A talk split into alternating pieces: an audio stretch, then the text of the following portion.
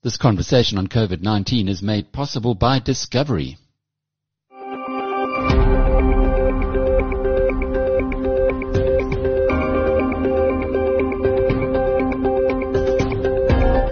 Hello, I'm Alec Hogg, and welcome to episode 59 of Inside COVID-19.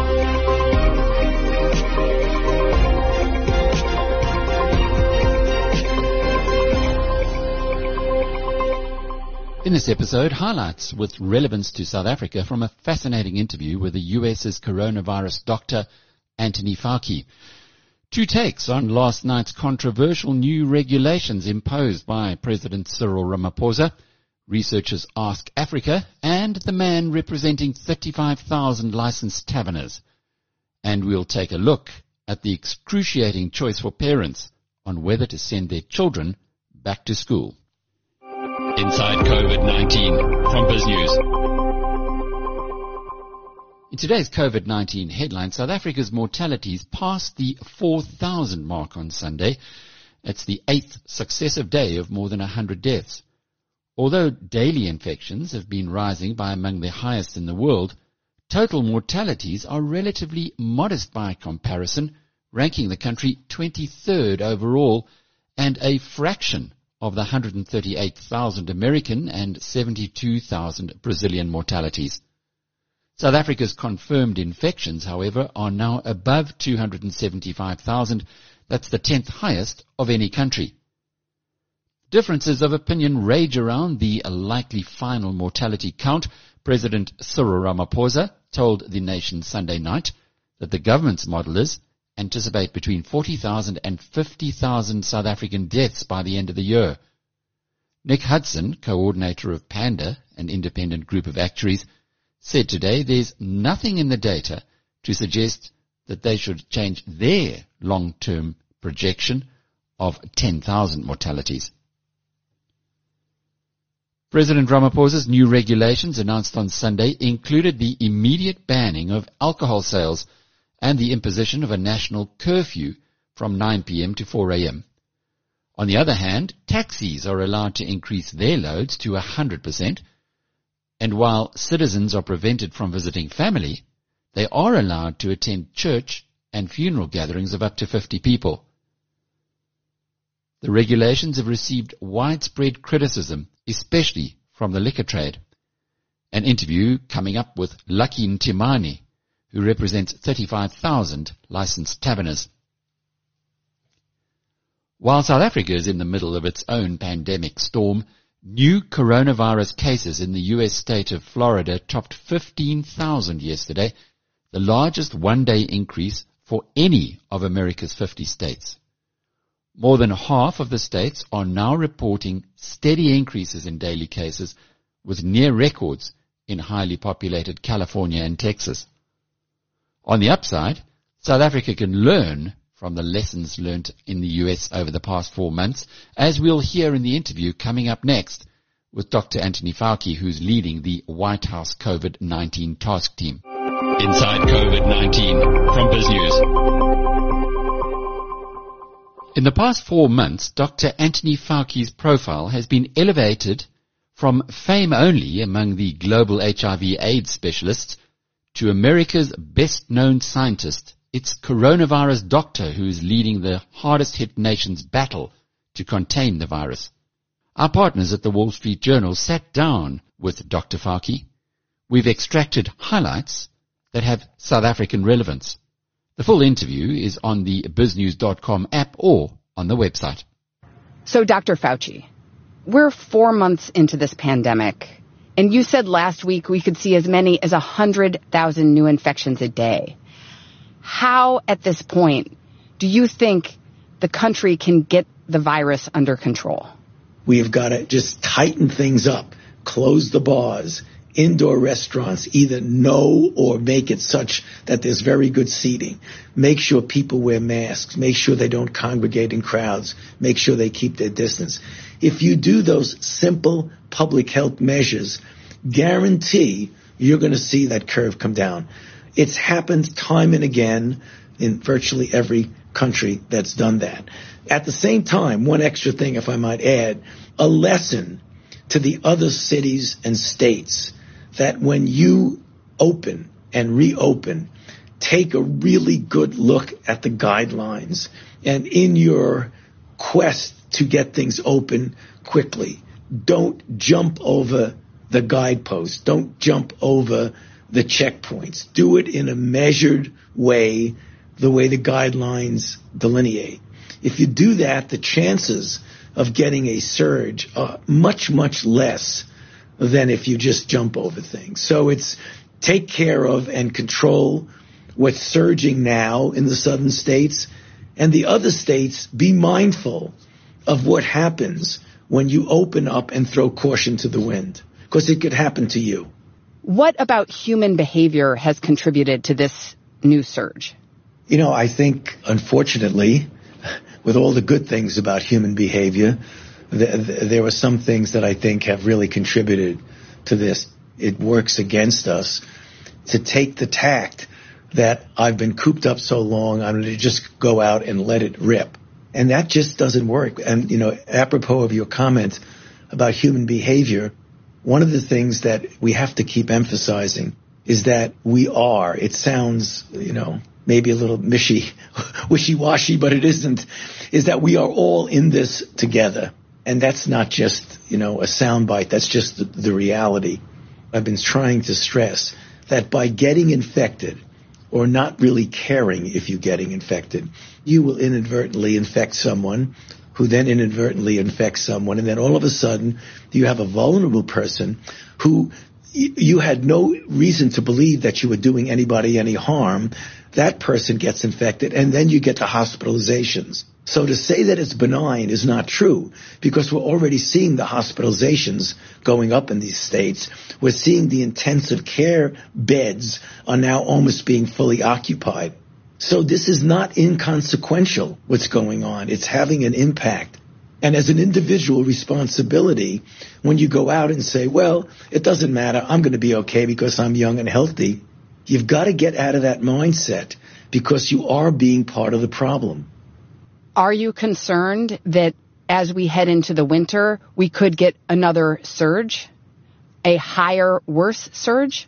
You know, of course I am. I'm, I'm a public health official. It's my job to be concerned about that, not to alarm people, but to be at least aware of the possibility, maybe likelihood, depending upon how we handle it, that that will occur. As you get into the fall and in the winter, there are going to be a couple of things that are going to be essentially working against us.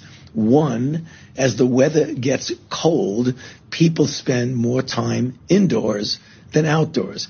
Number two, what happens every winter, like clockwork, we have an outbreak of influenza.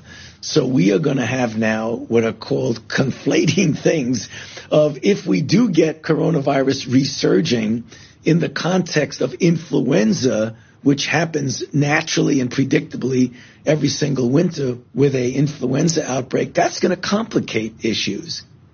One thing we are talking about New York as an example, Governor Cuomo paused the reopening of indoor dining. Right. Because we have learned that outside is better than inside. Inside you got it. has been Say that again. That's a good soundbite. it's a good soundbite. Say it again. Outdoors is always better than indoors. Okay. What does that mean for going back to offices? It really depends on where you are and what the level of viral activity is in the place that you are.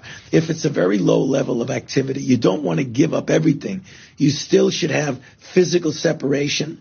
I mean, if you have an office arrangement that you can do it, you have people wearing masks when they can't stay six feet from each other. That's what I do right here. Like right now, I'm in a room. There's very few people that are in this building with me. But when we pass each other, we have masks on because sometimes you can't avoid being less than six feet because of the way things go and the dynamics of it. Those are the things you've got to do. You've got to be creative, fundamentally sticking with the core type of guidelines. Physical distance, washing of hands, wearing of masks, Outdoors better than indoors. To the extent that you can do that, do it. If you can't, try as best as you can to be creative enough to maintain the safety of the people that you're dealing with. Inside COVID-19 from Biz News. Joining us now is Lucky Ntimane from the Taverners Association. Mr. Ntimane, how many members do you have? How many people do you represent? The number is about 34,500 nationally in all nine provinces across the country. So you must have got a big shock last night when you saw the president announcing that there would be no more liquor sales. Uh, we were extremely shocked, and especially given the fact that we were proactive in reaching out to government to try and have a conversation with them because we understood the reports coming out around trauma cases increasing. So we wanted to sit down with government to try and find ways in which we can propose solution that will look at preserving uh, lives and also preserving livelihoods, as it were. What did you suggest to them? We wanted to look at an issue around consumer behavior because that's what the problem is. We wanted to look at programs that will talk to responsible consumption of alcohol, but we felt that on our own, we cannot do this. We needed to be social partners together with government in order to deliver this. And also we had good support from liquor manufacturers. I mean, Distell Heineken and NCB were on board with, with this initiative that we're coming up with. But as it were, as it turned out, government didn't come back to us. The best way that they came back to us with was to announce that they are closing the entire industry. 34,500 taverners. Now these are, just to get it absolutely correct, these are licensed establishments. These are licensed establishments. So it's presumably not just one man shows. No, it's not. Actually, we did some calculations and research work. Each tavern employs on average around three people. So if you then extrapolate that number to the 4,500, then you see just over 100,000 people are going to be affected by this. And over and above the 200,000 livelihoods that are linked to the tavern owners themselves, adding 1 million, which is the entire value chain of the alcohol industry. So it's a big number. How long are you anticipating that this ban will last for? Based on how our government shocked us last night, it will not be wise to try and guess when this thing is going to last. It's very risky. But Mr. Ntimane, people still want, as we've seen from cigarettes, they still want to have their alcohol. Are they going to find alternative supplies, i.e. illegal or unlicensed premises? Actually, one thing that the government's decision managed to achieve yesterday was the promotion of the illicit alcohol trade. That is going to boom and it's going to be run by people that have no regard to the law, that have no responsibility to any COVID-19 regulation, that are going to fuel, you know, other forms of criminality as a result of the proceeds that they'll get from this illicit trading. So it's a mess that was created last night. But if we look at your 34,500 Taverner members, surely they would be incentivized. They have to eat, so they might be incentivized to break the law and to open, but in a way that is not above board. Alec, I have no confidence that the government is going to consider incentivizing the taverns for being closed. In the first instance of a lockdown, out of the 34,500 members, only a thousand of them got some support using other means other than government. You know, so we have no confidence that government will come to the party this time around. And if you look at government agencies, their mandates are very clear. No support for liquor businesses. So our traders are in the ledge on their own. They're actually uh, facing economic ruin. Half of them will not be able to open when the government does decide to bring back the sale of alcohol. But my point is, if they've already got customers and they've already got supply chains, would they not go illegal themselves? I would shudder to think that because they know that the license for their survival is in the actual liquor license. And if they take a risk and lose that, they have no future whatsoever to talk about. But if they, they weather the storm, maybe there might be something for them. So I will actually not even advise them to try and go illegal. The other side of the story is that the majority of South Africans are very unhappy about the impact of alcohol on gender-based violence, etc. How could you have addressed that or how could you have worked together with government to ensure that that big festering sore in our society didn't run over? Alec, it's actually interesting to note that 54% of our taverns are run by women who are bearing the brunt of the gender-based violence. So actually, taverns are best placed to be areas in which issues of gender-based violence can be better addressed. You know, and those were some of the options that we, we were putting on the table to government. It was part of the plan that we sent specifically as well to the presidency to say we want to look at three things, gender-based violence, responsible consumption of alcohol, and also COVID-19 to see how we can work together, you know, as liquor traders with government. So it's on top of our mind, the issue of gender-based violence. And as traders, liquor traders, we actually remain committed to being the voice against the scourge of gender-based violence in the country. Now that's very interesting. Just say that percentage again that are owned of taverns owned by women. 54%. So it's more than half. It's more than half. And are there any ways that you could or would your members have actually ascribed to a view of saying only two drinks or only three drinks per person? Could that ever be enforced? Yes, it can be enforced. Our, our members are prepared to work with government in these unprecedented times. I mean, no one knows how to deal with the situation that we're in. And we remain committed to listening to the government's views on how best we can work together. But as we all know, they have not been willing to sit down with us and have a proper conversation or even have a conversation at all. So our members would be willing actually to, to consider such, such an option. So what do you do now? So we're consulting with our members on the ground on the way forward. We haven't finalized what that way would look like. Uh, and I ask this because the taxi industry seems to have somehow managed to get its way. Uh, and we know how they got that, right? There's threats, threat, violence in some instances, and we will not want to go that route. We still have confidence that government will want to sit down with us. So we will keep the doors open for them to come to us and, and engage with us so that we can find a solution. You know, the issue of alcohol abuse, we cannot postpone it to post COVID. It's an issue that we have avoided as a country. It's an old age problem. Know, I think it's about time now that we actually face it head on and closing the entire industry to achieve that is not the way to go. Inside COVID-19 from BizNews. Andrea is the chief executive and founder of Ask Afrika. You've been doing a research study every week since lockdown started. I see the latest week, 14, has got some interesting results and we'll go into those in a moment. But what motivated you to do this in the first place? Well, Alec, I was following what happened to COVID from China from January, and it struck me that there wasn't anybody representing the citizen's voice except little clips on social media, and I thought it has to be different in South Africa. So we prepared, and we literally started interviewing from the 1st of April this year. It must be quite an expensive business. And looking at it, you've done more than 6,000 interviews. Exactly. We've done nearly 7,000 interviews now. And it is expensive, but the business community in South Africa has been fantastic. Everybody's been helping and this is something we can do. And we wanted it to be independent, so we own the measurement. We're doing it ourselves simply to make it possible for everybody to get the same picture and use it, implement any findings they can.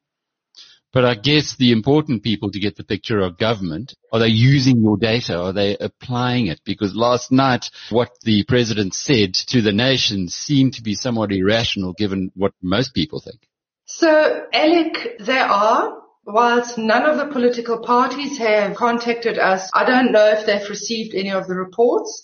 The government most certainly has and different parts to government, right from Department of Health to the GCIS there are different parts of government that are really listening into these results. So from what I saw on the latest one, which has come out today for week 14 from July the 1st to the 7th, you talk about doing it so that you can help people to move from fear to agency. In other words, take responsibility. Is there progress on that front?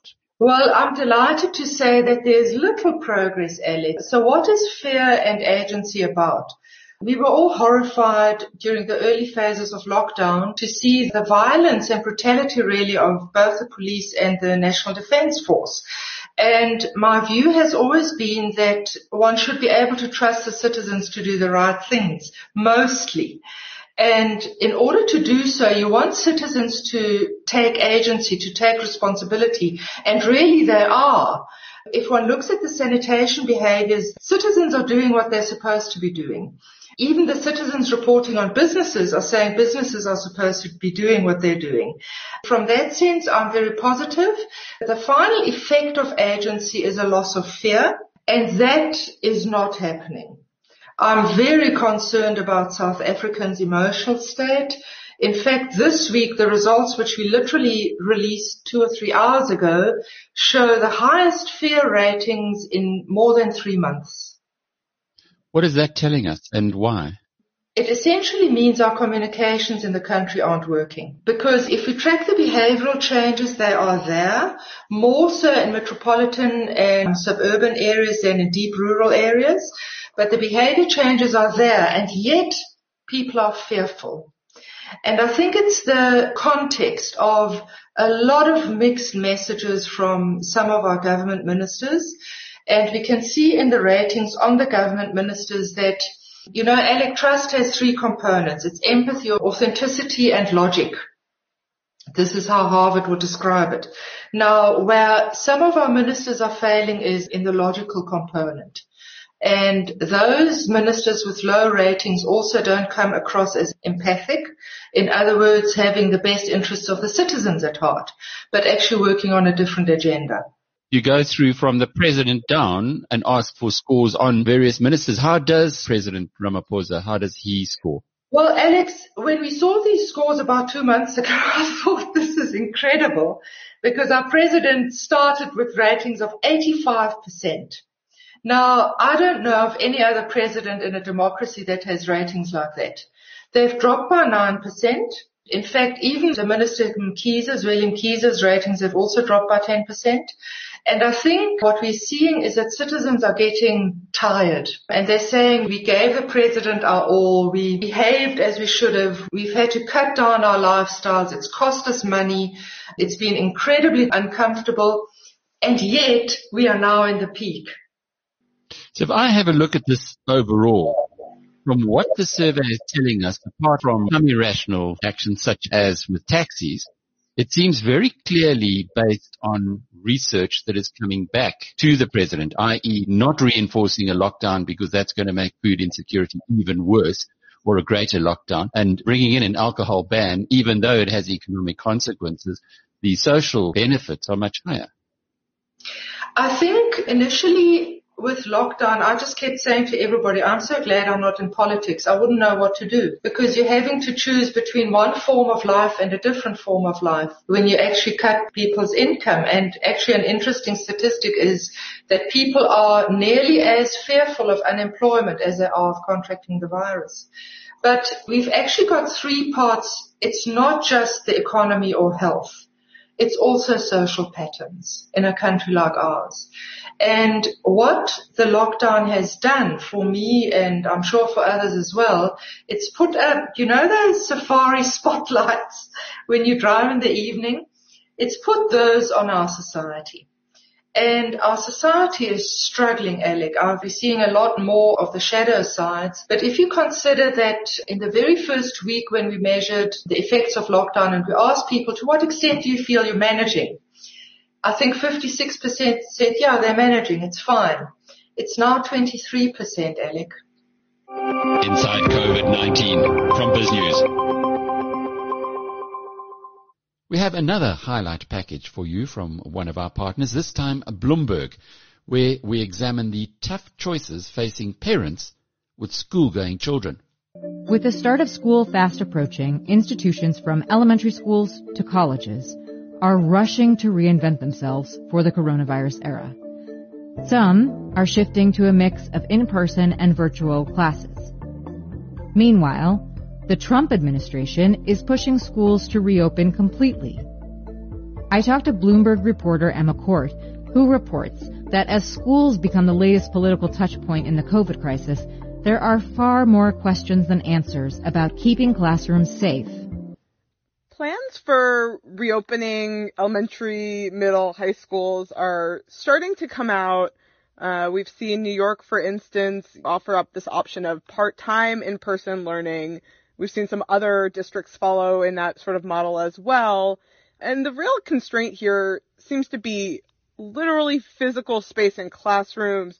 You know, under CDC guidance for reopening these schools, the idea is you want to have smaller class sizes so kids can appropriately social distance. And obviously there's some concerns about, you know, if you've really young kids, for instance, will they be able to social distance? Will they understand what that means?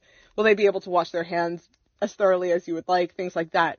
Um, and that's why you're seeing many schools propose these sort of smaller in-person schedules because they physically can't really accommodate that and they don't have staffing as well.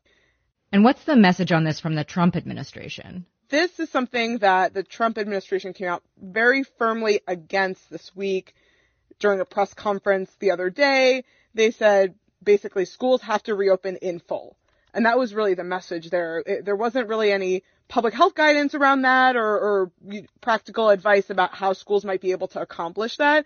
The message was really schools have to reopen. They talked a lot about the different problems with schools being closed, including that virtual learning in many cases, you know, hasn't been as effective and some schools haven't really been able to do that very well. So you heard them talk about, you know, losing educational gains, about other issues that come up, you know, food insecurity, you know, teachers not being able to spot domestic violence, things like that. A really strong message about how working parents will not be able to restore the economy basically under these kinds of conditions.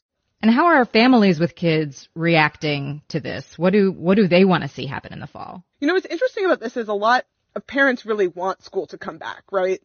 And they want to be able to kind of resume a normal schedule, but there's some really major concerns about safety here, obviously, and whether schools can appropriately keep kids safe at the same time. You know, two or three days a week in the classroom doesn't really solve many working parents' problems, right? They still have to figure out childcare for other days of the week. I mean, many working parents have been really in a, a state of very difficult circumstances during this time. And I think, you know, a lot of people probably agree that kids need to go back to school. The question is how? But children as far as we know, are supposed to be largely shielded from the virus, right? So what is the science on that? How much danger would kids be in going back to schools? This is kind of the $10 million question. So it's still really mysterious what the role of children is in all of this. We know children have become infected with COVID-19, but it's not as frequent as adults become ill with this disease. And there's some contradictory research on the subject. So some has found, you know, school age children seem to be less contagious, but there's also another study that found, you know, basically the opposite, that kids may be as contagious as adults. I think it's worth noting there's an international perspective on this as well. There are countries that have reopened schools successfully without seeing coronavirus cases, you know, rise significantly. But the consensus on that is really that they did that by following safety precautions, by limiting class sizes, by taking other kinds of mitigation steps. Reopening schools obviously has major implications for the economy, not just for working parents, but also for their kids' educational gains. So what are the experts saying about that? How are they kind of sifting through all of these difficult choices?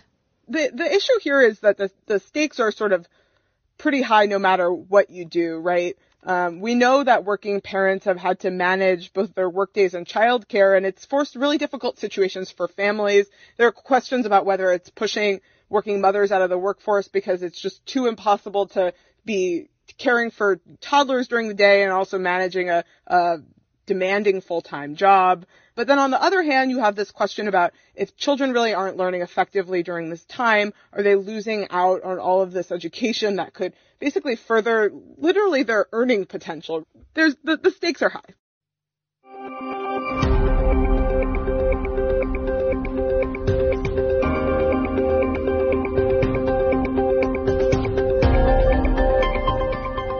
This has been episode 59 of Inside COVID-19. The full interviews of the highlights featured in this podcast are available separately on the biznews.com website or app. Thanks for being with us. I'm Alec Hogg. Until tomorrow, cheerio. This conversation on COVID-19 was made possible by Discovery.